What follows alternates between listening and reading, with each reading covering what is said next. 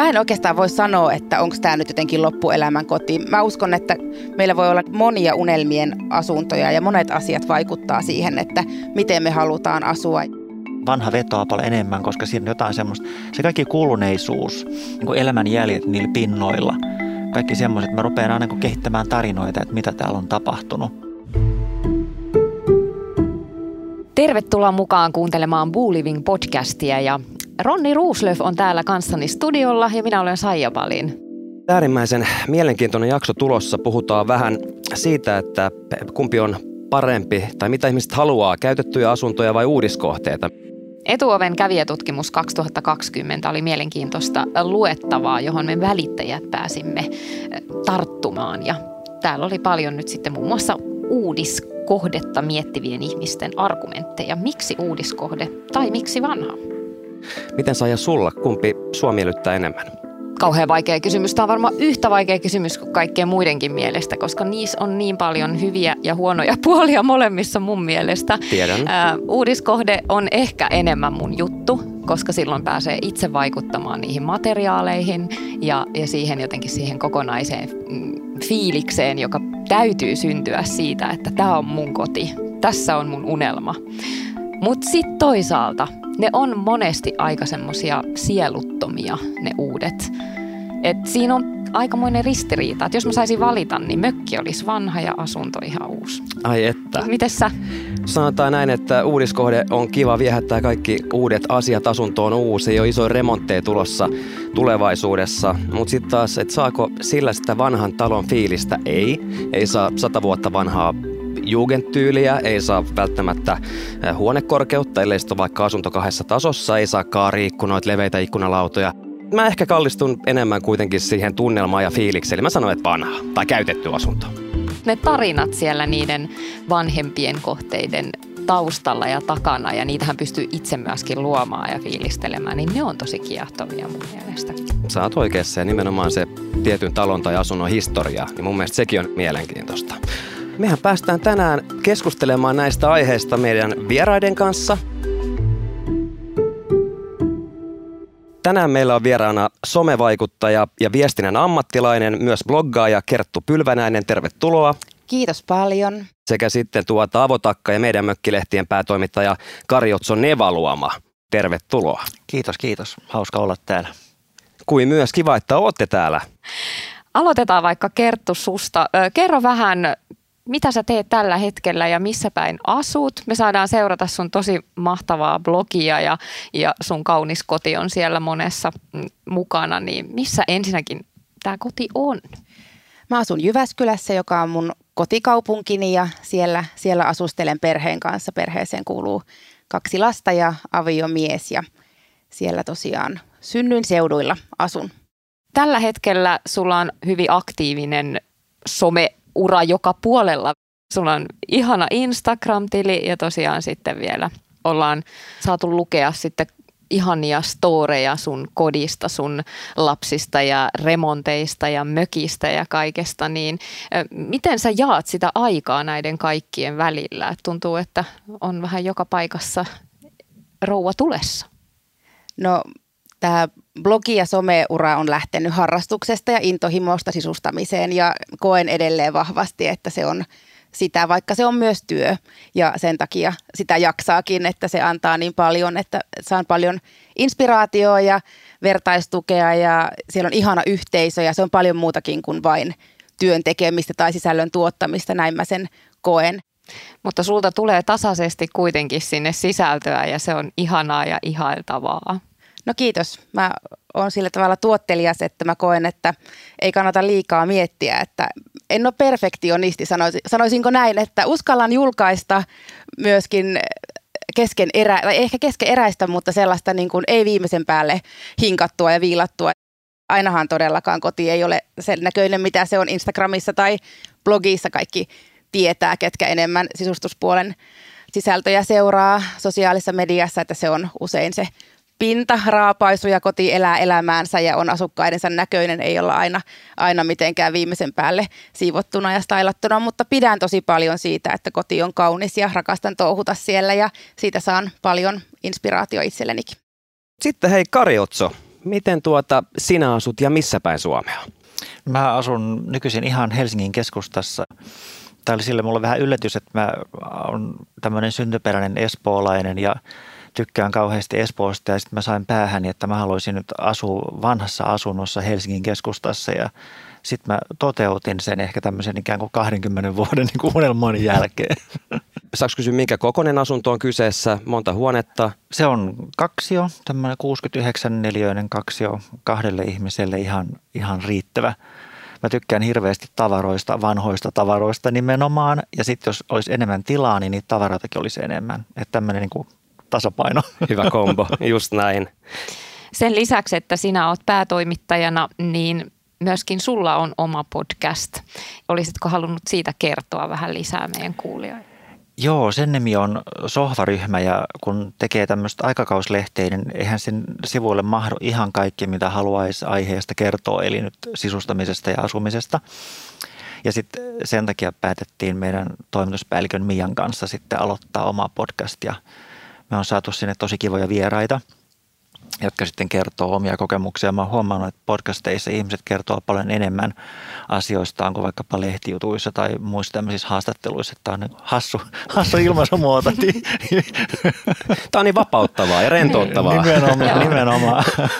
Hei, tota, tästä nyt ehkä voisimme ajatella ja päätellä niin, että Kerttu, saat ilmeisesti vähän enemmän sit uuden ystävä kun puhutaan uusista ja vanhoista asunnoista ja sitten taas Otso, niin tämmöinen vähän vanhempi sielukas asunto kiinnostaa. Ja siitähän päästään sitten suoraan tähän, että tuota, uudiskohde, uusi asunto versus sitten käytetty vanhempi asunto. Saija, mitä itse näet, että koet, että on niitä hyviä ja sitten huonoja puolia? No niitä on aika monta ja ne pitää varmaan laittaa sillä tavalla itselle niin kuin plus miinus listalle, että kun lähtee miettimään, että kumpaa haluaa.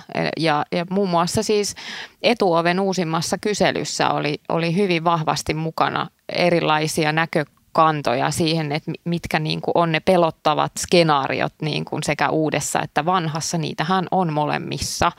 Ja, Niitä on hurja määrä. Niin, ja sitten taas se, että miksi kiehtoo niin kuin uudisrakentaminen tai sitten onko se vanha niin kuin sellainen, että tulee paniikki ja hirveät julkkariremontit, putkiremontit, niin, katot, kaikki, kaikki tulee, et kyllä. et ja, ja ihmiset niin kuin, ei välttämättä aina osta sitä asuntoa pelkästään sen sydämen mukaan. Mm, kyllä. Pitää miettiä järjelläkin niin, ja kukkaron kautta myös sitten sitä kokonaisuutta. Mutta joo, ymmärrän. Mites, tota, miten Kerttu sä näet tämän asian? Et totta kai nyt uudessa asut, niin tuota, valaise vähän meitä, että miten, miten sä koet ne hyvät ja huonot puolet sitten uuden ja vanhan välillä? kun mä yhdeksän vuotta sitten perustin blogiin, niin sen nimi on Modernisti Kodikas ja tämmöinen moderni tyyli mua kovasti on viehättänyt. Me rakennettiin silloin oma kotitalo ja se oli oikeastaan se startti tälle mun someuralleni ja, ja tota, oli ihana päästä suunnittelemaan alusta saakka se oma koti. Ja se tehtiin arkkitehdin kanssa yhdessä ja, ja tota, siitä tuli, tuli meidän unelmien talo ja me asuttiin siinä kahdeksan vuotta tai seitsemän vuotta ja nyt ollaan sitten muutettu reilu vuosi sitten vielä kerran. Eli unelmien, unelmatkin voivat muuttua niin kuin tässä matkan varrella ja ehkä nyt oli toi sijainti sitten sellainen niin kuin isoin kysymys, minkä, minkä takia sitten haluttiin vähän vaihtaa kotia ja vaihdettiin uudiskohteeseen tällä kertaa tällaiseen niin kuin valmis uudiskohteeseen, että päästiin sitten pintamateriaaleihin vaikuttamaan. Miellyttääkö tämä koti kuitenkin nyt sillä tapaa, että siellä kuvittelee sinut itsesi ja perheesi sitten niin kuin useammaksi vuodeksi, vuosikymmeneksi eteenpäin vai onko nyt jo jonkunnäköisiä haaveita sitten jo syntynyt?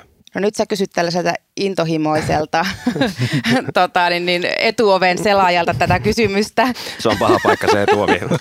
se on rakas harrastukseni. Mä en oikeastaan voi sanoa, että onko tämä nyt jotenkin loppuelämän koti. Mä uskon, että koti, meillä voi olla niin monia unelmien asuntoja ja monet asiat vaikuttaa siihen, että miten me halutaan asua ja yksi iso kysymys oli, oli tässä niin kuin muutossa juuri se, että mä halusin enemmän aikaa arkeen, että se lähti niin kuin tämän tyyppisestä, että vaikka siinä kodissa ei ollut mitään vikaa, että mä halusin, halusin lisää aikaa, että meillä on pienempi piha, nyt meillä on mökki, niin mä en enää jaksanut sitä isoa omakotitalon pihaa, vaan haluan käyttää sen energian sitten siellä mökillä ja olla lähempänä keskustaa. Tässä etuoven kävijätutkimuksessa, joka on siis aika uusi ja laaja tutkimus, niin täällä oli tällainen, että 21 prosenttia ihmisistä haluaa asua mahdollisimman ympäristöystävällisesti ja sen takia uudiskohteet kiinnostaa. Ja mua ei vähän mietityttää tämä. Ja mä haluaisin ehkä Otsolta kysyä tähän mielipidettä, että koetko sä, että vanhemmassa asunnossa asuminen ei olisi jotenkin ympäristöystävällistä, koska sitä musta se on jotenkin ristiriitainen tämä pykälä tässä. No se vähän tietysti aina, niin kuin kaikki asiat riippuu siitä, että mistä näkökulmasta niitä katsoo. Että jos ajattelee vanhaa, niin materiaalithan on jo käytetty ja ne on niin kuin kestäneet ja säilyneet vuosikymmeniä, jopa niin kuin hyvässä lykyssä satoja vuosia. Että tämä on varmasti yksi semmoinen pointti. Sitten jos ajattelee jotain tämmöistä vähän ikään kuin negatiivisempaa puolta, niin vanhat talot ei välttämättä ole kauhean energiatehokkaita. Se on totta. Eli siis se puoli täytyy aina ottaa siinä huomioon. Niitä voi toki sitä energiatehokkuutta parantaa, mutta esimerkiksi mä parantelin sitä tänään sillä, että mä laitoin tuota liinoja tuonne tuota ikkunan pielien väliin, koska sieltä puhalsi kylmää ilmaa. Niin se... Oletko kuullut, että tiivisteitä voi laittaa? Voi toki, mutta tämä oli tämmöinen niin epäkäytännöllisen ihmisen ratkaisu. mites, mites Otso, onko, koetko, että nykyisessä Helsingin keskustan kerrostaloasunnossa voisi olla jotain, jotain muuta, jotain uutta, jotain lisää? Toivoisitko, että siellä olisi ehkä jotain lainattua uudesta asunnosta? Yksi asia, mikä voisi olla, on säilytystilat. Mm. Vanhoissa taloissa on usein tosi huonoja säilytystiloja tai sitten ne on niin semmoisia niin hankalasti käytettäviä, jossakin tosi korkealla olevia vaikka kaappeja, jonne niin kyllä mahtuu ryömimään, mutta, mutta et sinne ei pääse ilman tikkaita tai jotain muuta. Ja, ja esimerkiksi tuossa meidän asunnossa on niin myöhemmin, siellä ei ole yhtään ikään kuin vanhaa kaappia, siellä on kyllä niin kuin teetettyjä kaappeja, mutta et nehän ei mahdu tietenkään mun tavaroille. Tietenkään. miss, missään määrin. Ja kun suunnitellaan uutta, niin sitten tuota, pystytään paljon paremmin suunnittelemaan näitä tämmöisiä niin kuin säilytystiloja ja muita paikkoja jo ihan alusta asti että vanhaanhan, että hei nythän mä rupean puhumaan ikään kuin uuden puolesta. Enkä niin. Mutta että vanhojen on aina sitten hankalampi tehdä ja kalliimpaa tehdä sitten tällaisia niin muutoksia. Ja ne saattaa usein sitten taas vaikuttaa sen vanhan miljöön ikään kuin olemukseen ja fiilikseen, jos sinne tehdään tosi radikaaleja mm, Ja jos muutoksia. ne on vielä suojelukohteita, niin silloinhan niihin ei enää pysty oikeastaan hirveästi tekemään ylipäätänsä remontoiminen pitäisi mun mielestä suorittaa niin, että se kunnioittaa koko sen rakennuksen olemusta ja aikakautta ja se on monesti vaikeeta. Että tota, huomaa välillä, että mene, on mennyt vähän pieleen, että laitetaan liian modernia sellaiseen vanhaan vaikka 50-luvun kerrostaloon, niin ta, it, nyt on tullut niin paljon vaihtoehtoja niin kuin kaikista laatoista, että on ihania fasettihiottuja laattoja, jotka sopii mun mielestä tämmöiseen niin kuin vanhaan tosi hyvin kun sä mainitsit näistä siitä, että, että millä tavalla vanhoja kunnostetaan ja pitäisi miettiä vähän sitä aikakautta, niin makunsa kullakin ja sitten täytyy kunnioittaa sitä makua ja ehkä tässäkin pitäisi olla vähän niin kuin pitää kieli keskellä suuta, ettei hirveästi arvostele ikään kuin ihmisten makua. Mä nyt olen sitten valmis siihen, mä voin kyllä arvostella sitä. mä, en, mä en välitä tässä asiassa olla kauhean diplomaattinen, että usein tosiaankin näkee sillä tavalla, että mun mielestä kauniita niin kuin miljöitä on pilattu sillä, että vaikkapa halutaan asua jossakin paikassa, tietyssä talossa – halutaan se vanha talo, mutta sitten halutaan kuitenkin täysin moderni miljö. Ja sitten revitään ikään kuin kaikki se, mikä siihen taloon kuuluu. Et se, on, se on musta aika surullista, koska jos on hyvää makua ja näkemystä, niin silloin se, se vanha saadaan kyllä moderniksi. Se on vaan ihan kysymys taidoista, näkemyksestä ja rahasta tietysti. Niin, mm, aina se Kyllä. raha. Aina se mm. raha. Ja nimenomaan tässä, kun lähdetään miettimään sitten vaikka julkisivuremonttia tuommoiseen 100 plus vuotiaaseen isoon, isoon vanhan kivitaloon, puhun siis kerrostalosta, niin siinä voi olla aika monen hintalappu myös sitten sillä julkisivun remontilla, kun lähdetään tekemään jokainen pieni asia siellä yksityiskohtia myöden, myöden sitten tuota, ää, lähdetään kunnostamaan. Et sekin on sitten kustannuskysymys. Mites Kerttu, oliko teillä, ei varmaan tässä nykyisessä ainakaan, en tai onko ollut nykyisessä, en tiedä, mutta oliko vanhemmassa jo, jo nähtävissä sitten, tuota, että pitikö siinä lähteä tekemään sitten jonkunnäköistä kunnostustyötä julkisivun suhteen tai sitten koko talon suhteen muuten? No ei ollut vielä, vielä se hetki, mutta kyllähän varmasti se kymmenen vuotta asumista alkaa olemaan usein se semmoinen niin rajapyykki, että siellä alkaa niin kuin olemaan jotakin maalaustarvetta tai listojen vaihtamista, tämmöistä pientä ylläpitoa. Ja ehkä niin kuin tähän uusi vastaan vanha keskusteluun tämmöisenä ilmiönä, mitä itse huomaan tuolla, kun, kun seuraan sosiaalisessa mediassa asumiseen ja sustamiseen liittyvää, niin aika paljon puhutaan nykyään sellaista klassisesta ja ajattomasta, oli se sitten uusi tai vanha. Ja musta se on ollut ihana niin kuin keskustelun muutos tässä muutamien vuosien aikana, että pyritään löytämään sellaisia ajattomia vaihtoehtoja, jotka eivät olisi kiinni missään trendeissä tai juuri jossain tietyssä aikakaudessa. Että jotenkin se sellainen, vaikka itsekin pidän niin kuin modernista sisustamisesta ja, ja, ja pidän enemmän ehkä, ehkä sillä tavalla, että jos mun pitää sanoa uusi tai vanha, niin on se uusi, mutta mieluummin kuitenkin haki sellaisia, ei se uusikaan ole kauan uusi, koska...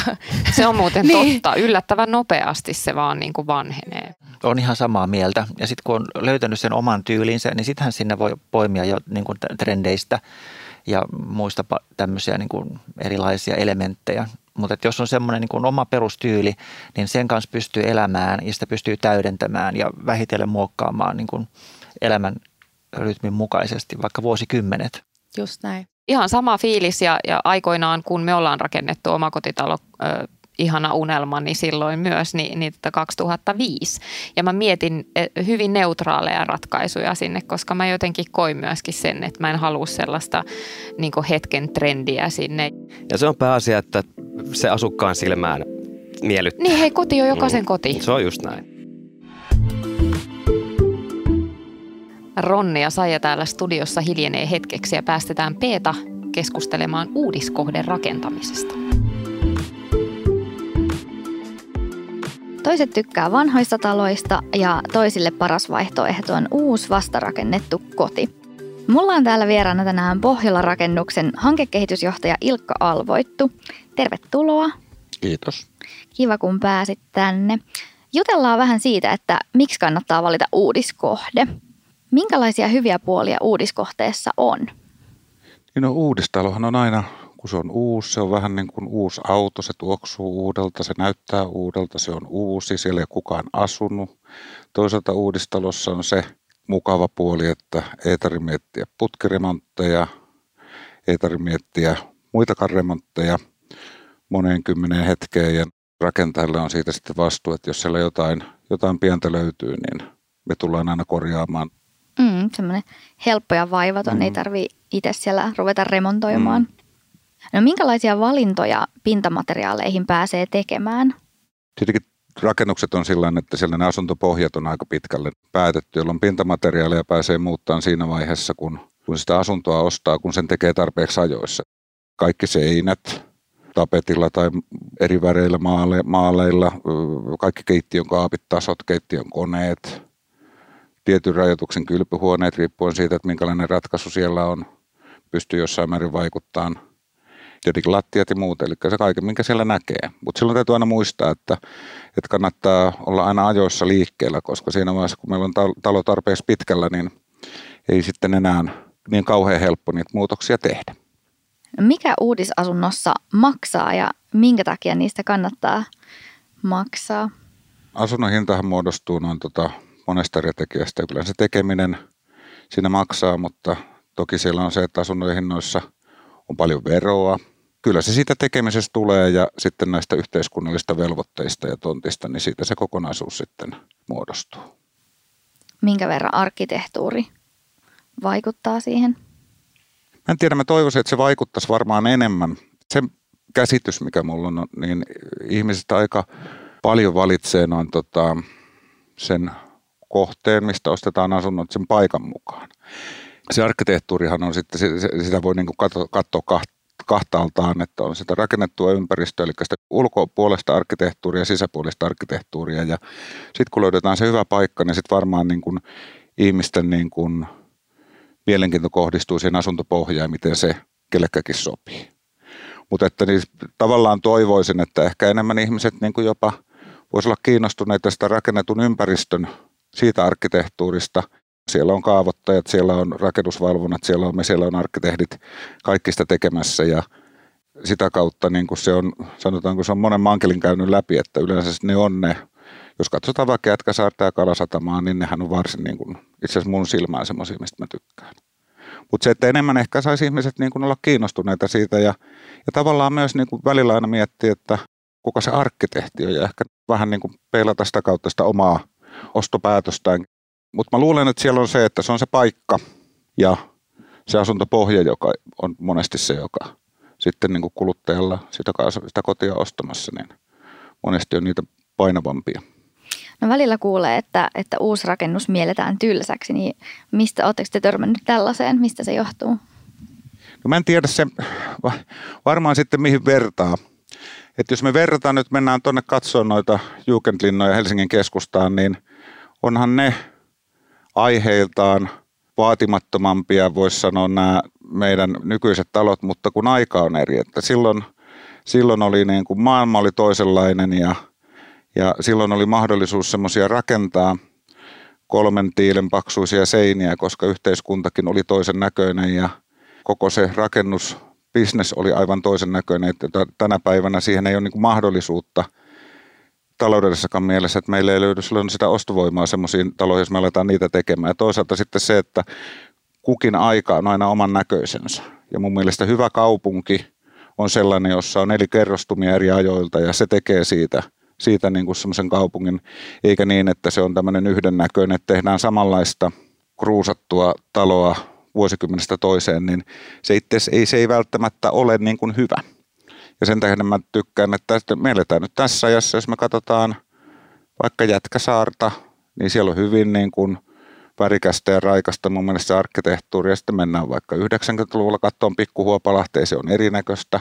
Siinä on omat syynsä, miksi silloin rakennettiin sen näköistä, mutta se on kuitenkin oman aikansa kuva. Ja se mun mielestä on niin tuommoisessa rakennetussa ympäristössä se kerroksuus on niin kuin yksi iso juttu. Se tekee mielenkiintoiseksi ympäristön. Mm. Kun suunnitellaan ja toteutetaan uudisrakennuksia, niin minkälaiset roolit on vaikka arkkitehdillä, kaupungin edustajilla ja gründerillä? Meillä jokaisella on tietenkin oma roolimme. Arkkitehti tietenkin on siinä, joka huolehtii vastaista arkkitehtuurista.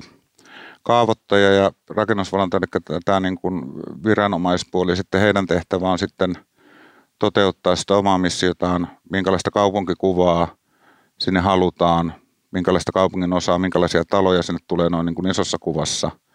Meidän tehtävä on sitten niin kuin huolehtia sillä, että tämä peli pystytään pelaamaan niin, että nämä yhtälöt on mahdollisia toteuttaa. Että se, että rakennusliikkeessä me ei missään muotoa ryhdytä arkkitehdeiksi, mutta meidän tehtävä on sitten huolehtia siellä, että ne kokonaisuudet on toimivia, eli semmoinen, että se massottelu on järkevää, toisaalta taas ei tehdä hirveän kalliita ratkaisuja maapallon sisään, jotka ei näy kellekään, jotka maksaa, koska ei sen on, tota, kukaan ei ylpeänä esittele, kun ostaa uuden kodin ja sitten on tupaan tuli ja sitten tulee sukulaiset kylään ja avaa oven ja sanoo, että kuulkaa, meillä on täällä kolme kertaa liian suuret anturat.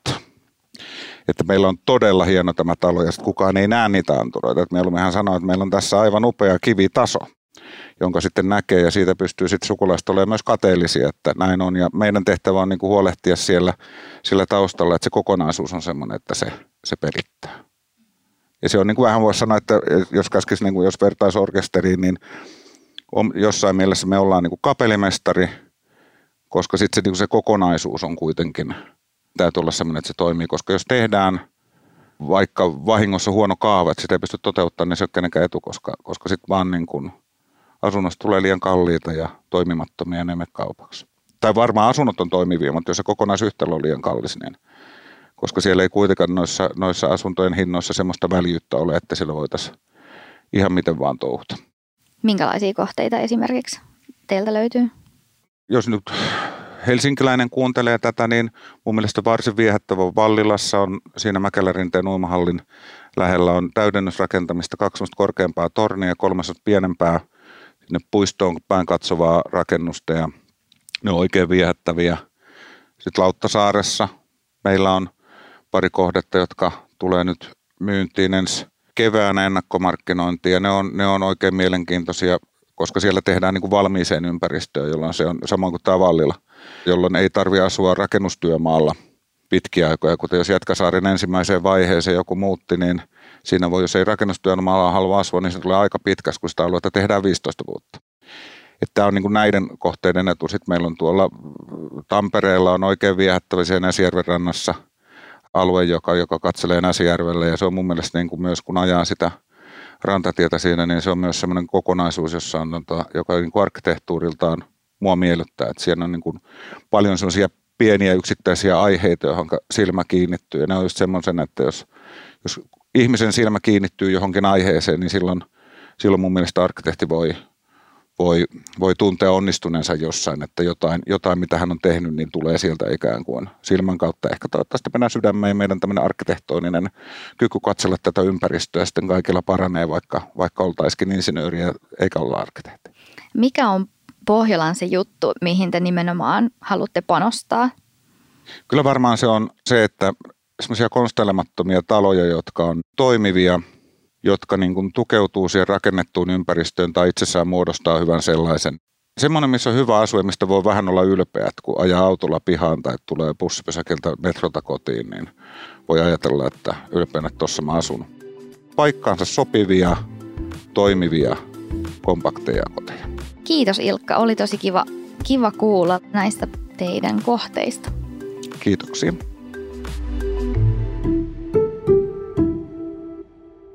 Nyt oli mielenkiintoisia pointteja Peeta. Me jatketaan täällä vielä Otson ja Kertun kanssa keskustelua.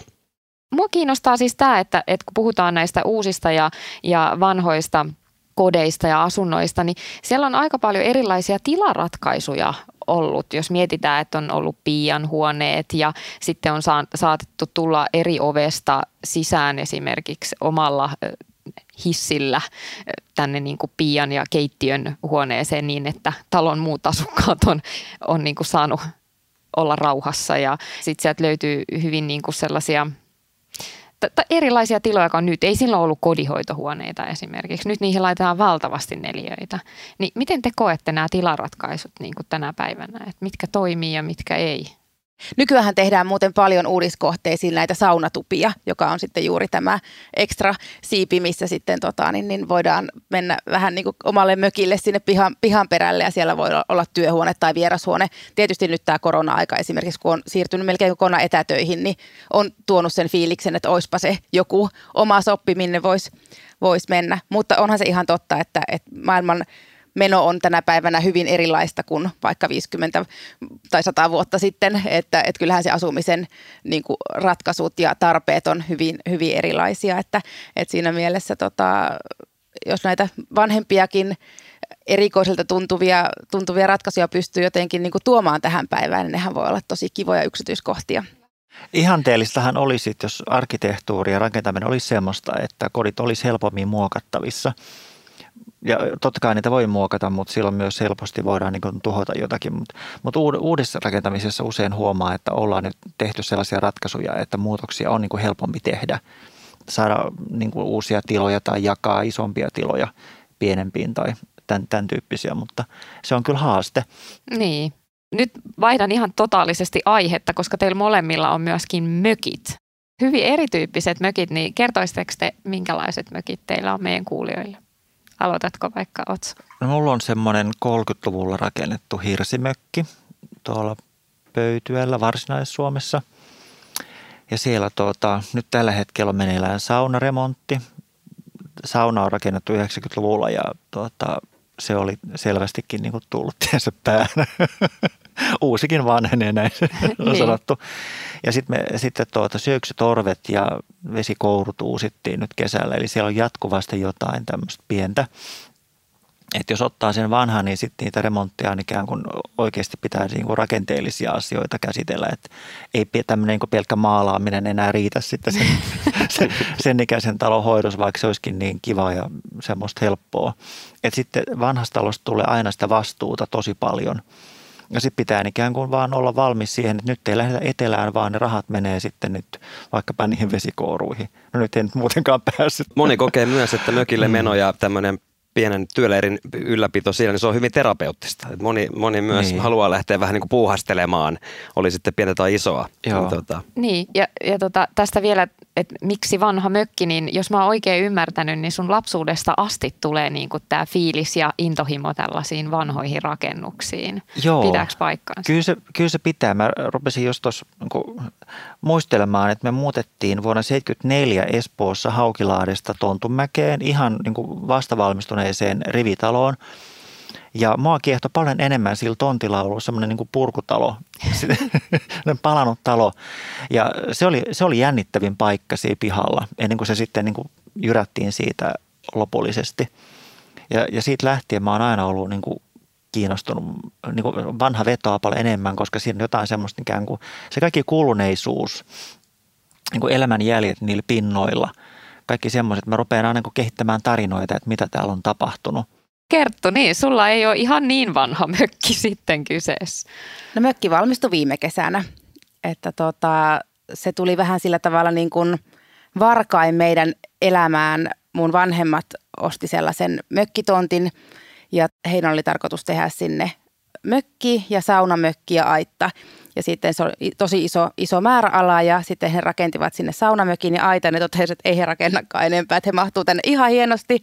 Ja siitä lähti sitten keskustelu meidän kesken, että no täällä nyt olisi tätä lääniä, että haluaako joku. Ja, ja sitten oikeastaan me oltiin nyt ainoita sitten jotka sitten siihen projektiin niin kuin haluttiin lähteä tai koettiin, että nyt on meillä niin kuin hyvä aika. Et toki se haave oli, mutta ei ehkä ollut ihan vielä viisivuotissuunnitelmassa, mutta sitä kautta se niin kuin avautui se tilaisuus ja lähdettiin tosiaan liikkeelle siitä, että se oli aivan semmoinen niin kuin umpimetsä se paikka. Meidän mökki on tyyliltään myös moderni ja tietysti niin kuin uusi, kun se on nyt rakennettu, mutta ollaan haluttu tehdä tästä hyvin ekologinen paikka – että ollaan täysin omavaraisia siellä veden ja sähkön suhteen ainakin tällä hetkellä ja ollaan pyritty sillä tavalla sitä rakentamaan ja luontoa ja ympäristöä kunnioittamaan sitten kaikissa näissä valinnoissa, mitä sinne mökille liittyy. Kuulostaa kivalle. Onko se tuota, veden äärellä Joo, se on järvenrannalla. Ai että, kiva, Isot kiva. ikkunat Joo, sinne järvelle. järvelle päin, mm. kyllä. Tämä on muuten tämä ikkunajuttukin sellainen, että nyt on ihan valtavan kokoisia ikkunoita ja lasiovia ja kaikkea. Ja sitten vanhoissa rakennuksissa ne on aika pieniä ja sulosia. Onko te huomannut? Mä oon huomannut. Onko Otso? Onhan, ne, onhan, se, onhan se huomattu, mutta aina pitää, niin kuin, jos jotain ikään kuin oikein haluaa, niin sit, sit saa sen, mutta ei välttämättä jotain muuta. Mä rupesin just ajattelemaan tuosta, kun kuuntelin tuosta Kertun puhetta, että kun te olette itse niin paljon rakentaneet ja tehneet, niin sit, sitten tähän te alatte muodostaa ikään kuin teidän oman perheen tarinaa sinne ja luoda niin kuin uusia merkityksiä sille paikalle. Ja ne, ne on sitten taas ikään kuin tärkeitä ja osa teidän elämää. Ja sillä tavalla niin kuin uusi alkaa saada pikkuhiljaa merkityksiä.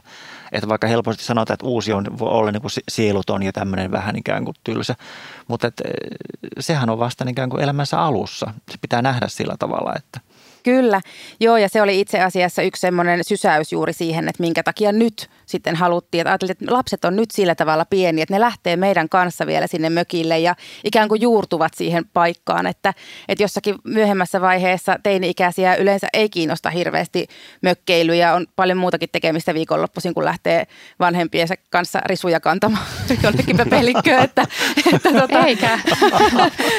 nyt heidät vielä saa sinne ilolla, ilolla mukaan ja, ja tavallaan juuri rakentamaan pikkuhiljaa sitä, sitä omaa, omaa tarinaa. Yksi semmoinen, mitä ei ole vielä ehkä tässä keskustelussa niin kuin tuotu esille tai mitä itse, itse, itse pohdin uudessa ja vanhassa on se, että, että juuri se pelko siitä, että kun ostaa jonkun vanhemman kodin, on se sitten omakotitalo tai rivitalo tai mikä muoto hyvänsä, niin, niin tavallaan se, että jos sieltä löytyykin jotain yllättävää, vaikka tehdään kuntokartotukset, niin eihän ne ikinä ole kuitenkaan sellaiset, että sä voit kaiken tietää, ei niitä skannata taloja läpi millään, millään skannerilla, että aina voi tulla yllätyksiä. Tokihan voi tulla myöskin uudessa, mikään ei ole niin varmaa tässä maailmassa, mutta se, että, että ikään kuin vanhan talon ostamiseen liittyy useimmiten sellaisia riskejä. Ja sitten myös, että, että onko itse sellainen nikkaroija, tyyppi, joka tykkää vähän laitella ja korjailla ja puuhastella sen tyyppisesti kotona, että me ei kumpikaan olla niin kuin mun miehen kanssa sellaisia remonttihirmuja, niin meidän ei kannata lähteä niin kuin sellaiseen vanhempaan kohteeseen, joka vaatisi paljon sitä remontointia ja olisi semmoinen pitkäjänteinen projekti, koska se ei ole vaan meille sellaista niin kuin luontevaa tapaa. Niin ja siis uudiskohteissa, jos puhutaan nimenomaan omakotitaloista tai rivitaloista, kun siellä on se piha, niin monet ei tajua, että kuinka paljon siihen pihaan menee rahaa. Et se, se on kyllä sen pihan, tietysti riippuu pihan koosta, mutta helposti omakotitalon tontin ö, laittaminen istutuksilla, kivetyksillä, niin se on noin 50-70 000 euroa, kun sitä lähtee muokkaamaan. Että se talo on tässä, mutta me ei nyt olla tehty tälle pihalle vielä mitään, että tässä on tämä pelto. mennään siihen alueen kehitykseen, jos on vaikka puhutaan uudiskohteesta ja uudesta alueesta, ja jos verrataan semmoista vanhaa aluetta, missä se identiteetti on jo olemassa, on liikenneyhteydet, palvelut, kulttuuri, YM. Miten te näette tämän vastakkainasettelun tässä, tässä näiden ikään kuin u- uudiskohteiden sekä sitten jo olemassa olevien vanhojen asuinalueiden välillä? Mäkin on niin kuin nähnyt sitä kehitystä ja ympäristön kehitystä ja sehän niin kuin jatkuvaa tässä maailmassa. Ja sitten jos jonnekin rakennetaan ikään kuin uusi talo, niin sehän on selvää, että siinä on ensin vieressä toista peltoa ja tyhjää ja kaikki näyttää karulta, mutta se on vain yksi vaihe.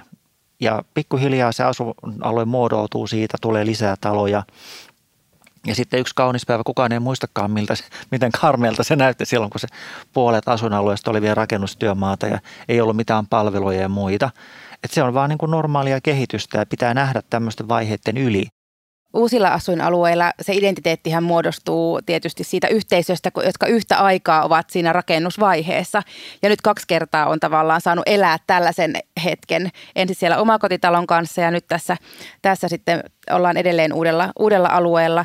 Niin sinne muuttaa aika samassa elämäntilanteessa olevia asukkaita, eli usein lapsiperheitä, jotka haluaa rakentaa sen, sen lapsiperheasunnon. Ja mä oon niin nähnyt tosi suurena vahvuutena sen sellaisen yhteisöllisen identiteetin ja naapureiden tukemisen ja, ja lapsilla on paljon kavereita ja on siinä paljon hyvääkin ikään kuin siinä, kun kaikki on samassa tilanteessa yhtä aikaa rakentamassa sitä kotia. Mä voisin tähän loppuun ottaa vielä tällaisen infopaketin, että nimenomaan tuossa etuoven kyselyssä, niin ne ihmiset, jotka harkitsi tällä hetkellä asunnon ostoa, niin 58 prosenttia heistä niin suunnitteli käytetyn asunnon ostamista ja vain 7 prosenttia uudiskohteen ostoja ja 35 prosenttia ei vielä sitten tiennyt, mitä he haluaa. Niin me varmaan toivotaan sitä, että tästä meidän podcastista on jäänyt nyt jotain sellaista, mistä ottaa kiinni.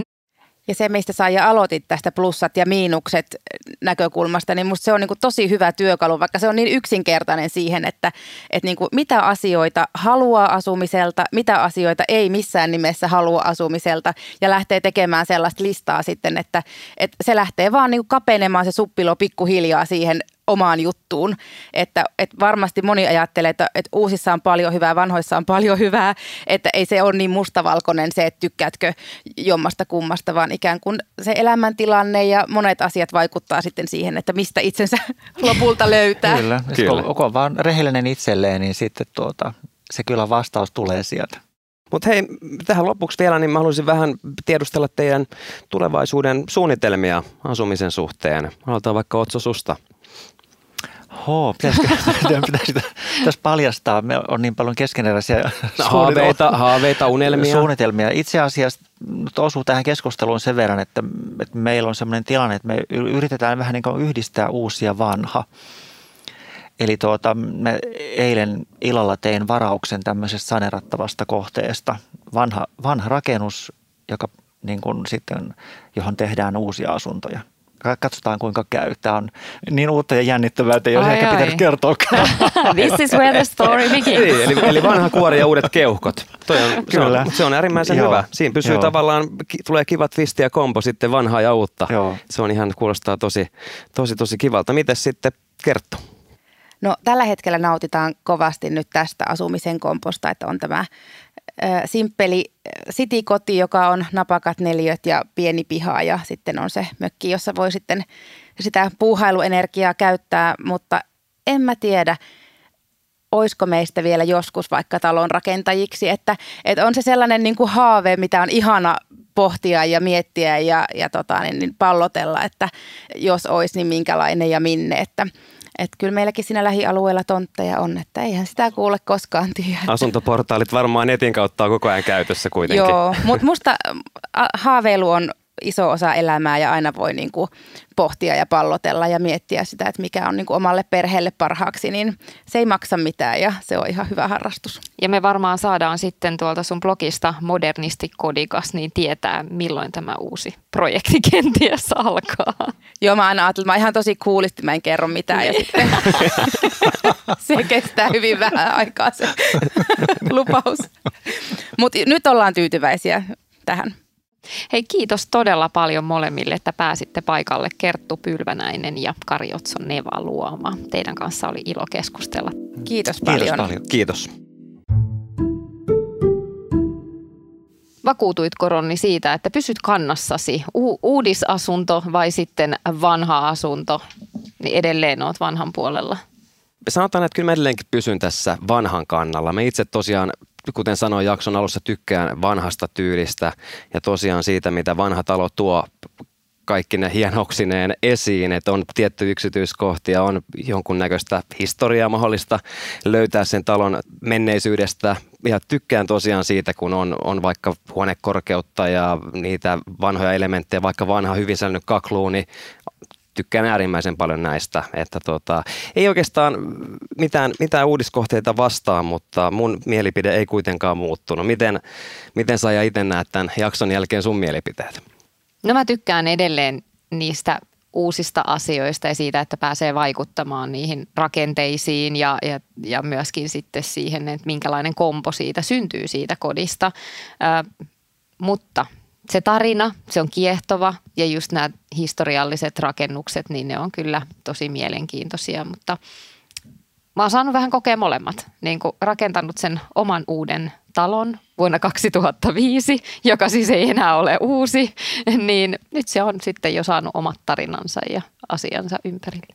Ja mikä parasta, niin se tarina tästä vaan, vaan kasvaa ja kasvaa, kun mennään sitten kohti tulevaisuutta. Mutta hei, kiitoksia kaikille meidän kuuntelijoille tosiaan. Täällä oli Saija Palin ja Ronni Ruuslöf ja me jatketaan tästä kohti tulevia jaksoja. Kiitos kaikille. Kiitos. Hei, jos tykkäsit tästä jaksosta, niin muista seurata meitä Spotifyssa tai tilaa meidät Apple Podcastissa, niin kuulet uudet jaksot ensimmäisten joukossa. Anna myös meille arvostelu Apple Podcastissa, niin muutkin löytävät Buulivingin pariin.